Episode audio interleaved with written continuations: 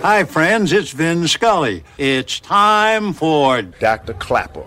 In sports, there's winning and losing and getting injured.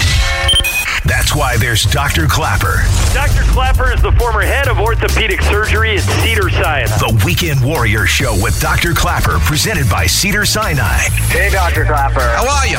Saturday mornings from 7 to 9. Silence is golden when you can't think of a good answer. yes, Doc, I love your show. Now, here he is, Dr. Robert Clapper. Good morning, Los Angeles, and welcome to another edition of the Weekend Warrior Show. I'm your host, Dr. Robert Clapper. I'm an orthopedic surgeon at Cedars-Sinai for 32 years. What a busy week I had. Mm.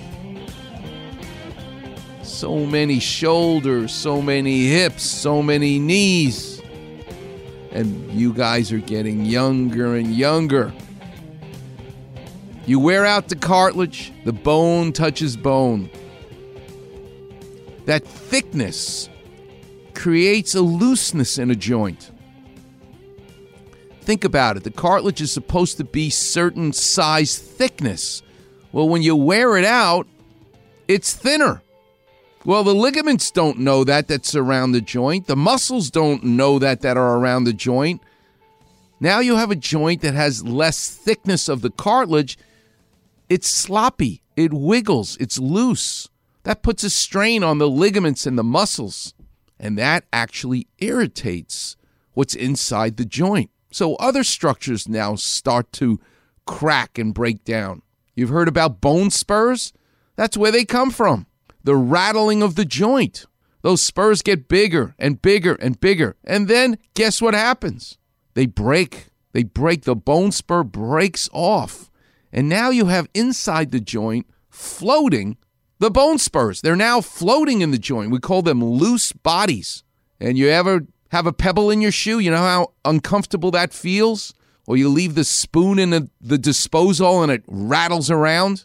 Those are some clapper visions for you. Well, that's what happens inside the joint. This vicious cycle now takes place of a pebble in your shoe rattling around in the joint, rips and tears the cartilage even more. I cannot believe some of you, when I finally get to open up your joints to fix you, what I see floating around in the joint. It, it makes me wonder how are you able to walk around?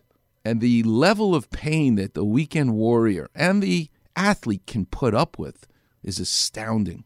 We saw Anthony Davis try his best. Poor guy. He did it for us. He did it for Laker fans. But it did not work. It was so nice to hear Max Kellerman try to do some Clapper vision this week for the national audience. Steve Paulette was nice enough to track it down, and you just want to hear the great, what a good, gute neshama. It's a Yiddish term for a good soul. This is how much I love Max Kellerman. What a sweetheart and a good friend clearly from the condition AD was in, he was only going to be able to play in one of the following the next two games. So what's better? Forget about what order they come in. What's better? For him to be a more diminished version of himself that makes him maybe compromised for the following series if somehow you should win.